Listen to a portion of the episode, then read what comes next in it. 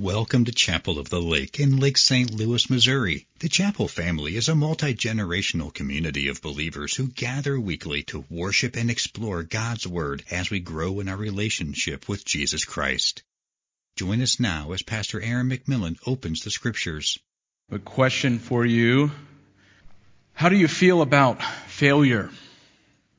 I absolutely hate it. I've always avoided things that I didn't really think I would be good at. I quit piano in the second grade when I found out how much practice it was required. I quit baseball in the fifth grade because I realized I would never be able to hit. It came to high school sports and on days that the team, whether it was soccer or lacrosse, were going to go to the weight room because it was raining or something like that, I would hop on the bus and go home because I didn't want people to know how weak I was. I've never lifted weights in my life. And yeah, I did play sports through some of college and high school. I just was always had this fear of, of failure or embarrassment. Um, this morning, first service, I was actually contemplating not coming up here because I was afraid of failing or bombing this sermon. Good news is people had good things to say, so hopefully you'll feel the same. Probably because I'm about to embarrass myself. And so here we go. When I have a terrible memory uh, just etched in my mind, it's sixth grade. And I was never a very good student. And like I said, I didn't do things that I wasn't really comfortable doing. But for whatever reason, I found myself in a, a class spelling bee and I won. I'm like, that's great. Well, that turned into a whole school assembly spelling bee. And I'm like, okay, but like I said, I never studied, but I also am fearful of failure. But hey, I was one of the older kids in the school. I figured I'd do all right. So I get up there and I get the first word. It's like the warm up word, right? The easy word to get everyone comfortable. And so I spell it. W A F F E L. Waffle. And as soon as the word came out of my mouth, I knew, I knew that I had spelled it wrong, but it was too late. It was over. The, I don't know if there was a bell or a buzzer, buzzer. I, I wish they had dropped me through the floor because I just, you feel the lights and my, I knew my face turned bright red. I'm pretty sure my, uh, eyes welled up with tears and I just beelined it out of there. I committed to never ever spell in public again. But in reality, as I look back on it, that failure really wasn't that big of a deal. Sure, my sixth grade ego was hurt, but outside of that, and also the emotional damage that I still experience every time I see a waffle, outside of those things, really, it, it was not that big of a deal. And now I get to try to laugh through it when I tell people the story. But the stakes got a bit higher when it came to my first two years of college at Baylor University. I was an electrical engineering student. I was an Air Force ROTC cadet. I had dreams of flying jets. I also was playing club lacrosse. So my first year of actual like school didn't go so great. I was, I missed a full ride scholarship by two tenths of a grade point. And so coming home after that first year, my parents weren't exactly pleased with me. But I convinced them, I committed, I was going to go back. I've, I've got a year under my belt. I will bunker down, study, commit to doing well, and all of the things. So I go back to Baylor. Now it's the fall of my sophomore year. And what do I do? Join the Friday night library study group? No. Be a little more disciplined in my study habits? No. I joined a fraternity while still doing all the other things. And much to my parents' surprise, my GPA didn't go up. And so now I'm home, it's Christmas break. It's Christmas break, I'm three semesters in, my GPA is progressively going down, and they're like, what are you doing? We're spending tens of thousands of dollars. You've taken out loans to go to school, except it doesn't seem like you're going to school. But I was like, yeah, but I've got it now. I promise I am going to do better. I'm going to be seriously committed to this. And for some reason, they relented, and that was a mistake. I, I did give it my best effort for at least the first two weeks of school. But by that point, I'm in my fourth semester of engineering school. And there's only so long that you can fake it, which is exactly what I had been doing for three semesters. And so two weeks in, I realized I can't do this. I am going to fail this program. So what do I do? Do I call my parents and say I have to withdraw? I was wrong? No. I just said, well, I got friends. I got things to do. I can go hang out with, with people. And then all of a sudden it was the last week of April, and I'm realizing I'm going to have to tell my parents what had happened. Well, the rest of the story basically is I got a B plus in one of my classes that semester because my roommate was in it, and that's the one class I went to. I got an F in the remaining five classes I was taking that semester. Yeah, I'll let you calculate that GPA. It was not good. I was now on academic probation, but it didn't matter because at that point there was no way my parents were letting me go back. You see, that failure came at a much higher cost. Not only was my pride hurt, I had to suffer the humiliation of telling all my friends at school and people I knew that I couldn't come back. I'd also done pretty significant damage to the trust and relationship that I had with my parents that already wasn't on a great foundation when I left for school. Failure, especially when it's your fault, is painful. But it's not only just painful for you, it's painful to those around you. So, if you're listening, mom or dad, I'm sorry. Here's why I bring all those embarrassing stories up about myself. Again, it's one thing to have your own ego bruised, significantly worse to fail and hurt the people around you. But what happens when you fail God?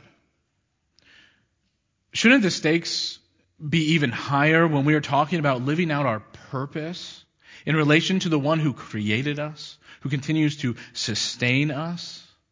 If we really sit back and think about it, is there anything more important than that? But my guess is as you're sitting there, you know that you failed God at some point in your life, and maybe more than once. This knowledge can be paralyzing for the believer. The mistakes we've made, the sins we've committed, the times that we've blown up, that we've got angry, that we've doubted God. But I hope to bring you good news this morning. This message is for all the failures out there, like myself. For anyone who has felt that they are not good enough, that who are tempted to think that they are too far gone, too big of a failure to be used by God and live a life of significance. And my guess is that description fits many of us here this morning. But thankfully, we're going to be encouraged by a man named Peter in the Gospel of John. Peter had boasted in front of Jesus and the disciples that he would always stick by Jesus' side. He was willing to go to prison and even die with Jesus. He actually said out loud that while all the other disciples might fall away, he never would deny or walk away from Jesus. But if you've been following through our series in John, you know the story. Peter couldn't stay awake to pray. He follows Jesus in the shadows after his arrest. And then he denies Jesus not once, not two times, but three times. And when the rooster crowed and he locks eyes with Jesus, he burst into tears of grief. He had failed Jesus his Lord, his master, his teacher. He had failed Jesus. Could there be anything worse in the life of Peter? And so we're left with this hanging question. What's next for Peter? Is he done? Is there a path to restoration? Or is this the end of Peter the apostle? And you see, John could have ended the gospel with chapter 20, verse 30. He wrapped it up nice for us. Except that would have left us hanging about Peter and questions about the future of the church and the disciples. And so John 21 serves as an epilogue. It ties up some of these loose ends and then gives us some anticipation moving forward.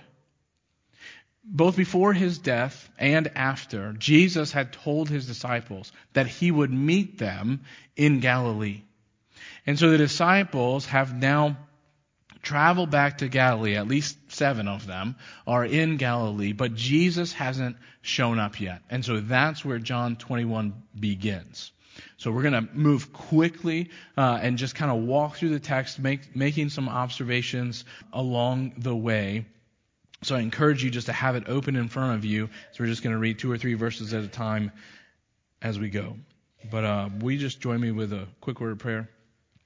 Dear Lord, I pray that we would see you here this morning, that we would hear from you, that your word would transform our hearts and our minds, that we would see how this applies to us and see your love and your truth through your word here this morning. We pray in your name.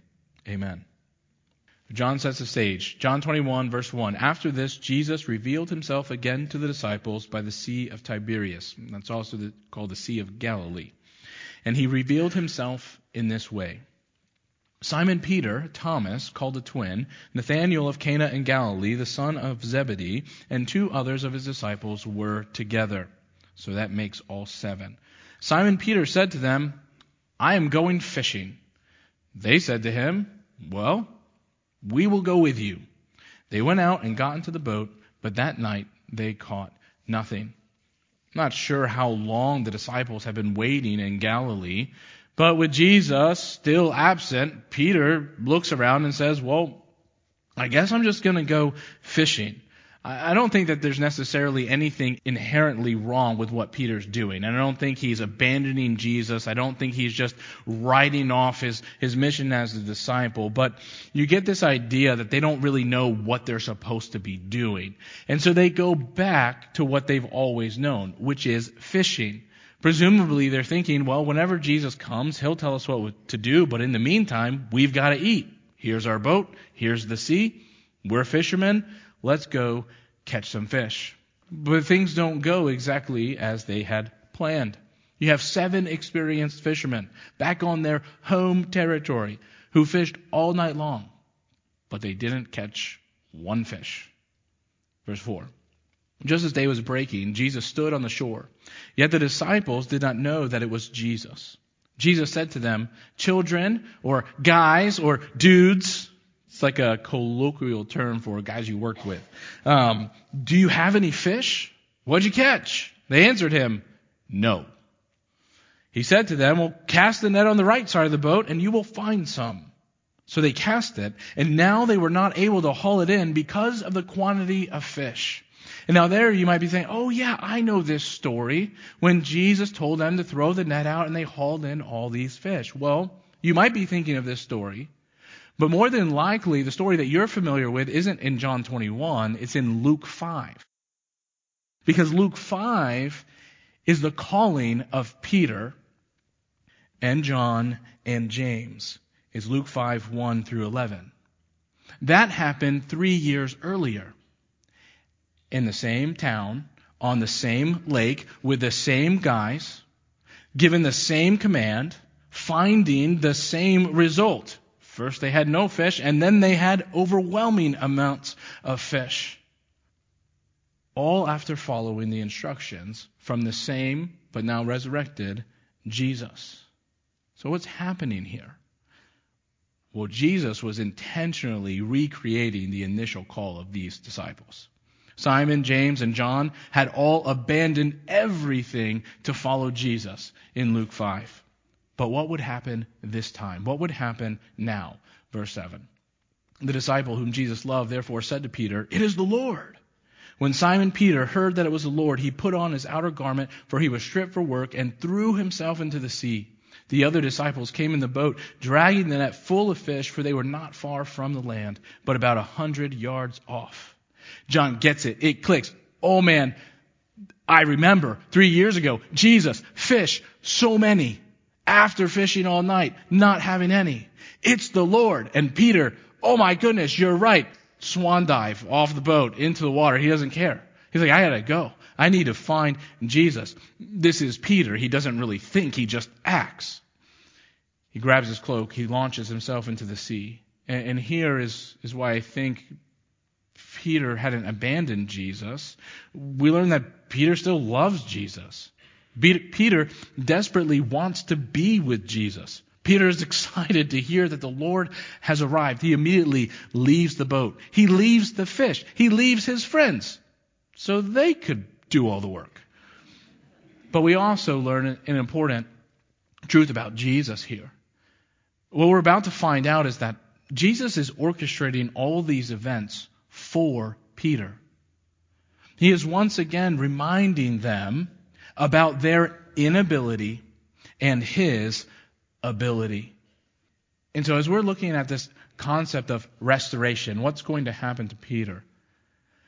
The first thing that we'll learn is that restoration always begins with grace. Restoration always begins with grace. We'll keep reading and make some connections. Verse 9 When they got out on land, they saw a charcoal fire in place, with fish laid out on it and bread. Jesus said to them, Bring some of the fish that you have just caught. So Simon Peter went aboard and hauled the net ashore, full of large fish, a 153 of them. And although there were so many, the net was not torn. Jesus said to them, Come and have breakfast. Now none of the disciples dared ask him, Who are you? They knew it was the Lord. Jesus came and took the bread and gave it to them, and so with the fish. This was now the third time that Jesus was revealed to the disciples after he was raised from the dead. Why did Jesus show up?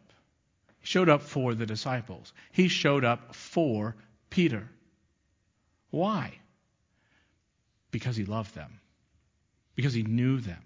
Because he wanted to show them grace, which is what we'll continue to explore. So they get to the shore. They find Jesus already prepared with breakfast over a fire. The fish is being grilled to perfection. The sight of fresh bread, I'm sure, is a welcome sight after a long night of fishing. There are so many familiar elements in just this one scene. You already had the recreation of their initial call to follow Jesus. But he's sitting there with a loaf of bread and a fish. Does that sound familiar? I, I, if I was there, I'm thinking about, man, do you remember that time that Jesus fed the 5,000 with just a loaf of bread and some fish? And, and, and here he is, once again, serving the disciples. He brings them the fish and he brings them the bread, just like at the Last Supper, as he brings and serves his disciples. They might have also recalled just not that long ago when Jesus appears from behind the locked doors and says, You got any fish to eat? He was doing all of this for the benefit of the disciples.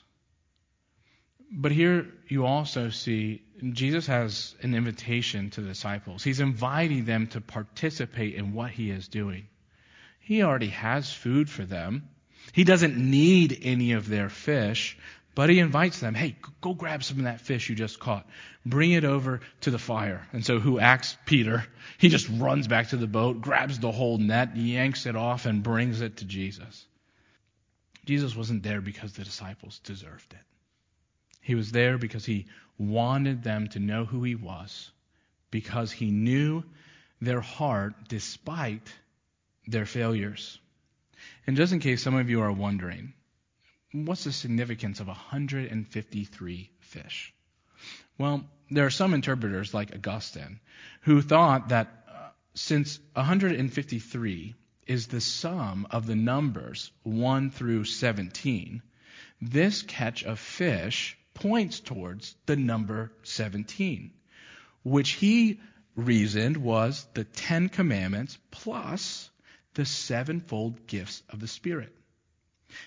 But then there's others who noted that if you take the Greek numerical system and how it uh, aligns with the Greek alphabet, 153 is the numerical value of the Greek words Peter and fish. There was another dude who, Jerome, who believed that there was 153 fish in the world.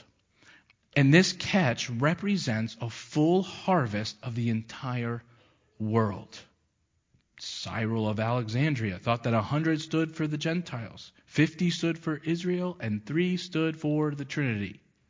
And so now you're wondering, well, which one is right? Who got it correct? So I'm going to tell you what I think. And of course, I think I'm right. I think that these fishermen always counted their fish. It was a habit. They were fishermen. They were businessmen. They needed to know how much fish they caught so they could know how much profit they were going to make, how much they should take home, and how much they should sell. So I think they recorded 153 fish because they caught 153 fish. All that is bonus information. All just to say is, I don't, let's not get caught up in making weird, the Bible say weird things when it doesn't. It just says 153. It's a lot. It was full. It was bursting and you're seeing detail. And you're seeing intricacy. And you're seeing real life and real men. I think that's the significance. There was 153. This was a real event with real people. And yes, 153 real fish. That aside. At this point, the disciples realize this is Jesus. They're not even going to ask. They don't want to be offensive, I think. Like, they, they know. They don't need to verify. They don't need confirmation. But I also get the idea that this is a quiet breakfast. That they know, like, they've seen him twice, but Jesus has never directly addressed Peter. So I know for sure Peter was real excited when he came up to the shore, and obviously he launched himself into the sea so he could go be by Jesus. But I think as he's eating breakfast and everyone's kind of quiet, they're kind of just looking around at each other, looking at disciple, looking at Jesus. I wonder what's going to happen to you. I wonder what Jesus is going to say about you. I wonder what Jesus is going to say. What's he doing? And they're just they're feeling like this moment is a little different. And I think they're right. Jesus has arrived to give them grace. But they're not exactly sure what that grace is going to look like. And what comes next is the most painful part of the restoration process. Restoration requires facing your failure. There is another parallel that Jesus had created during this breakfast. The disciples were gathered around a charcoal fire. Now, I don't know about you, but I love the smell of charcoal. I especially love cooking with charcoal. I just got a charcoal smoker like a year ago, and it's fantastic. Haven't cooked fish on it yet, but when I do, I'm sure it will be good purely because it's just over charcoal that makes everything taste better. When I smell charcoal, it brings back just some good memories. When I, I first started grilling over charcoal, actually, my freshman year at Baylor, which may explain some things. We would grill in this little tiny Weber grill in the parking lot outside of our dorm, and we just say, "Hey, come bring some stuff, and we'll start. We'll grill it for you." And that was like our Sunday afternoon hangout. It's still a good memory, just probably wasn't the best decision at the time. I think about grilling burgers on the beach of Pensacola. I think about uh, being out in the woods and, and making a fire and eating s'mores and hanging out with friends. Like when I smell charcoal, like those are the memories that come flooding back. But I'm pretty sure I know at least one person when they smelled charcoal, it didn't bring back happy memories. You see, there's a specific note here in John 21 that Jesus had built a charcoal fire. There's only one other place in the whole New Testament that you see charcoal fire mentioned. It's in John 18, which we just heard read in, on Easter. If you remember the setting for John 18, it's the night of Jesus' arrest. And so, John 18, verse 17, you'll know the scene pretty quickly. The servant girl at the door said to Peter, You also are not one of this man's disciples, are you? He said, I am not. Now the servants and officers had made a charcoal fire because it was cold and they were standing and warming themselves. Peter also was with them. standing and warming himself. I think the smell of charcoal, seeing the charcoal fire, would have brought back painful memories back into the mind of Peter. No doubt he could remember warming his hands over the fire as he denied Christ not once but three times. He still remembers the look in Jesus' eyes as he heard the rooster crow. And so I can imagine Peter had just launched himself into the sea, swam as fast as he could, gets up on the beach, sees Jesus and breakfast, but then charcoal and fire. And now all of a sudden there's a little bit of hesitation. There's a little bit of quiet that adds to the uneasiness of the breakfast scene. So what happens next? Verse 15. When they had finished breakfast, Jesus said to Simon Peter, Simon, son of John, do you love me more than these? He said to him, Yes, Lord, you know that I love you. He said to him, Feed my lambs. So here Jesus, for the first time, speaks directly to Peter. And he's still in front of all the other disciples. But he chooses to use the name Simon, not Peter. And what that seems to indicate to me is that there's a question over disciple status, apostle status of Peter. I'm calling you Simon. I'm not sure if you're the rock that I gave you that name back in the beginning. I think Jesus also needed to do this publicly because Peter's denial was public. And remember, we're on the road to restoration. And so, because Peter had publicly denied Christ, Jesus is now giving him an opportunity to remedy that situation. So, Jesus asked Peter, Do you love me more than these? There's a question as to what these refers to. Was it the fish? Was it the fishing boat or the fishing enterprise or the fishing business? Perhaps. But I think the best explanation, not that, I think the best explanation is that Jesus is asking him, Peter, is your love still superior to these other disciples' love? Because before, Peter claimed to love Jesus more than all these other disciples. But what I hear in the question is, what about now, Peter? Are you still going to say that you love me more than those disciples? Because the last time I checked, they didn't deny knowing me. Ouch.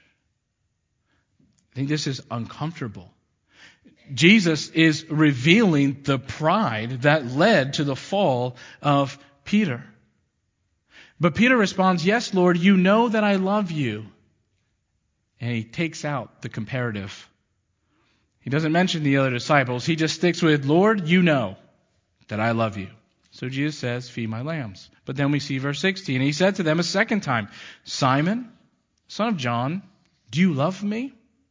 He said to him, Yes, Lord. You know that I love you. He said to them, Tend my sheep. He said to them the third time, Simon, son of John, do you love me?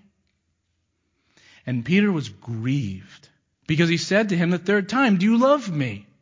And he said to him, Lord, you know everything. You know that I love you. So Jesus says, Feed my sheep. You catch what is happening?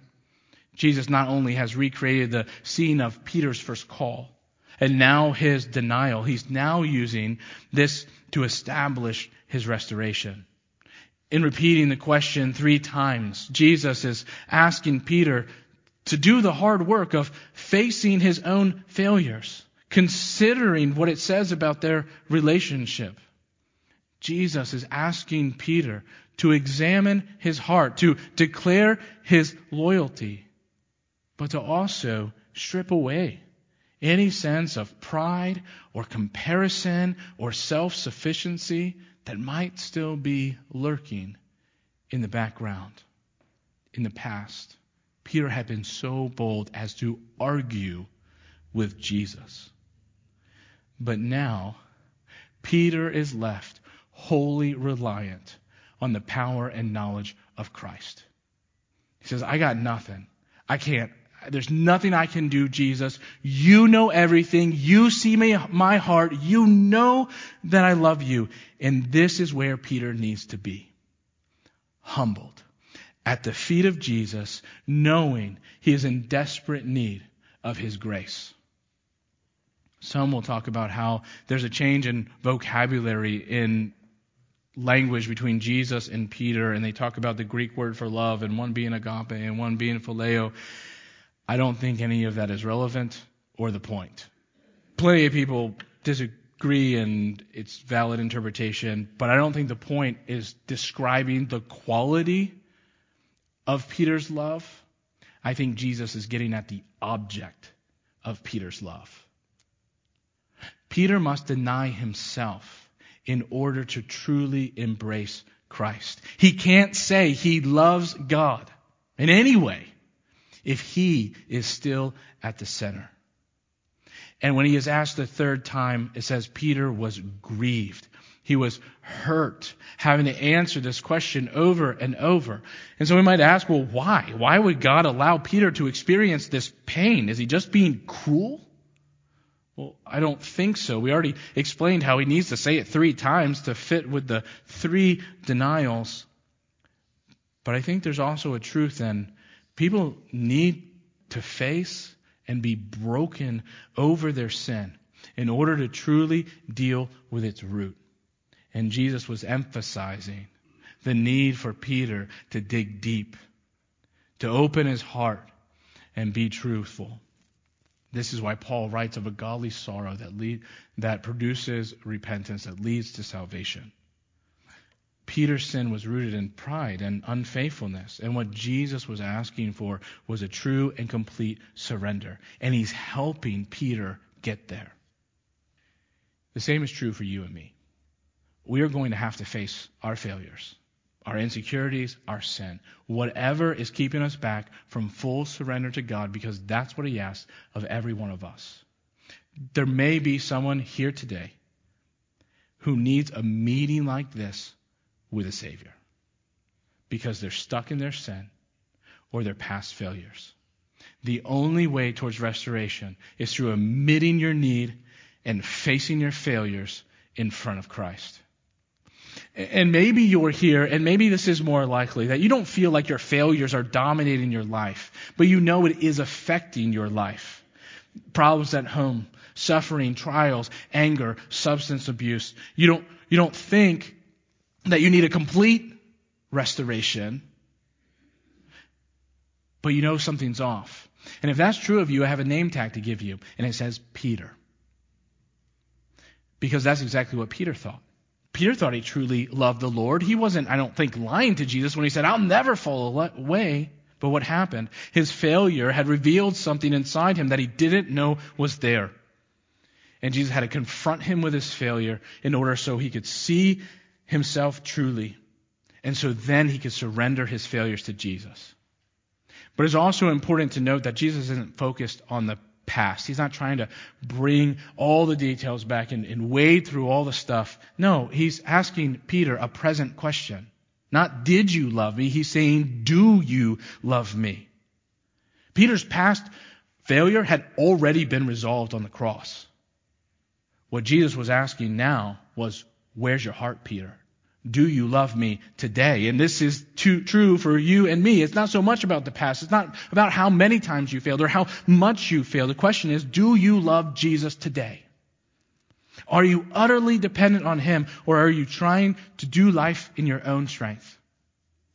The prerequisite for restoration is answering the question, do you love me? When Jesus asks. And the good news is that the grace of Jesus is as much available to us today as it was to Peter. We know that Jesus accepts this confession of Peter because of how he responds to Peter. And here's our last truth this morning restoration leads to a realized purpose. Jesus wasn't there just to boost Peter's self esteem. He was there to reinstate and to commission Peter to a greater purpose. He wanted Peter to realize his purpose, which was to feed the sheep, tend the sheep. Jesus was calling Peter to shepherd his church. And how would Peter know how to shepherd his church? Well, he would follow the example of Jesus, the one who showed him how to love in the first place. We also see that this leadership, this new commission, this new purpose would not come without a cost. Verse 18 continues Truly, truly, I say to you, when you were young, you used to dress yourself and walk wherever you wanted. You lived for yourself, Peter. But when you are old, you will stretch out your hands and another will dress you and carry you where you do not want to go. This was a reference to Peter's death, which was going to be crucifixion. Jesus is warning Peter, you're going to be tested again. There's going to come a time that fulfilling and realizing this purpose is going to cost him his life. Church history tells us that Peter stood faithful. And in fact, he was crucified.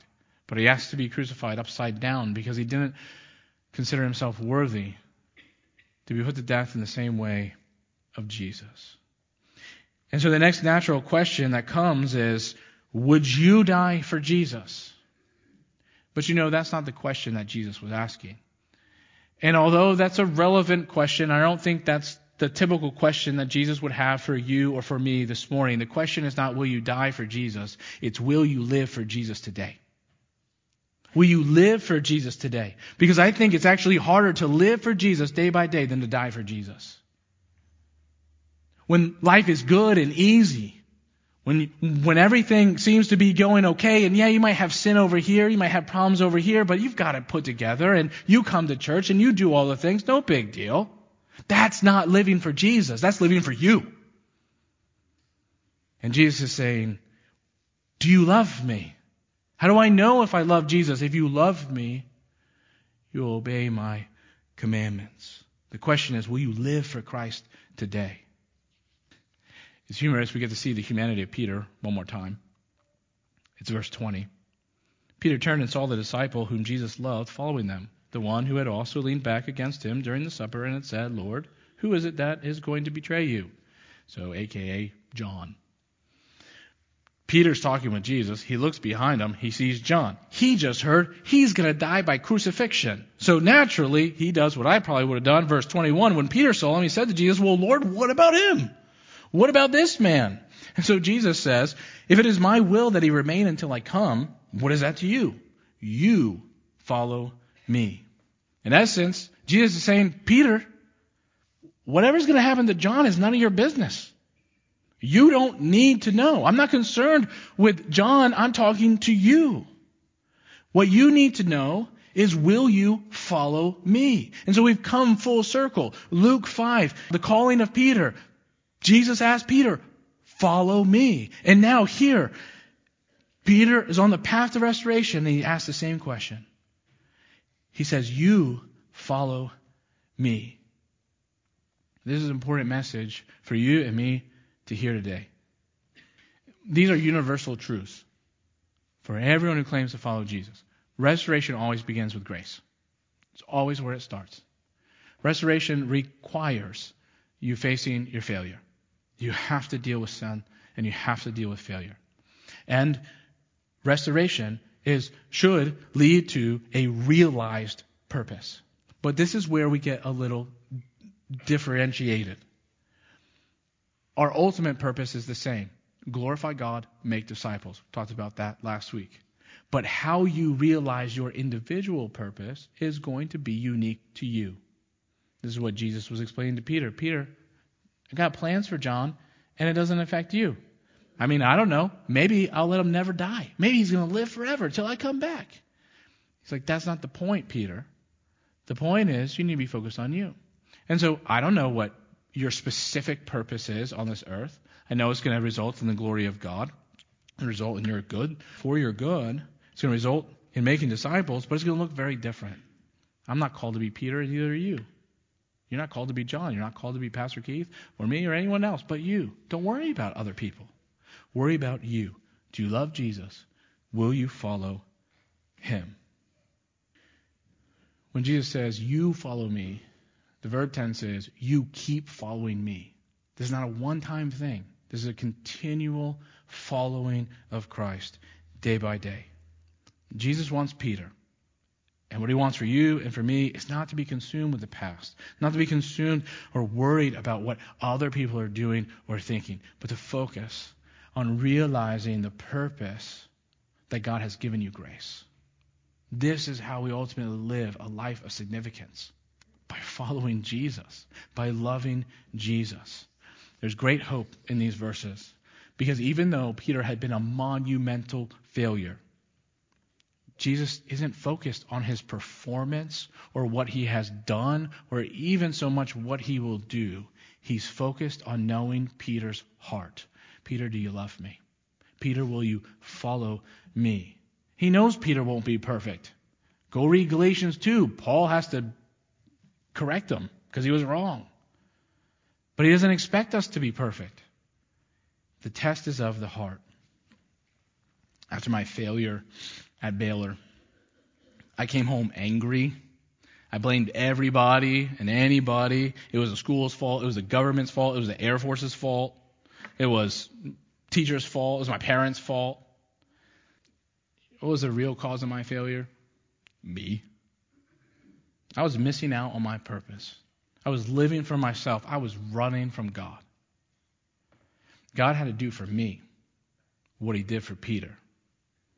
He had to confront me with my own sinfulness and strip away my pride, my self reliance, so that I could truly see myself.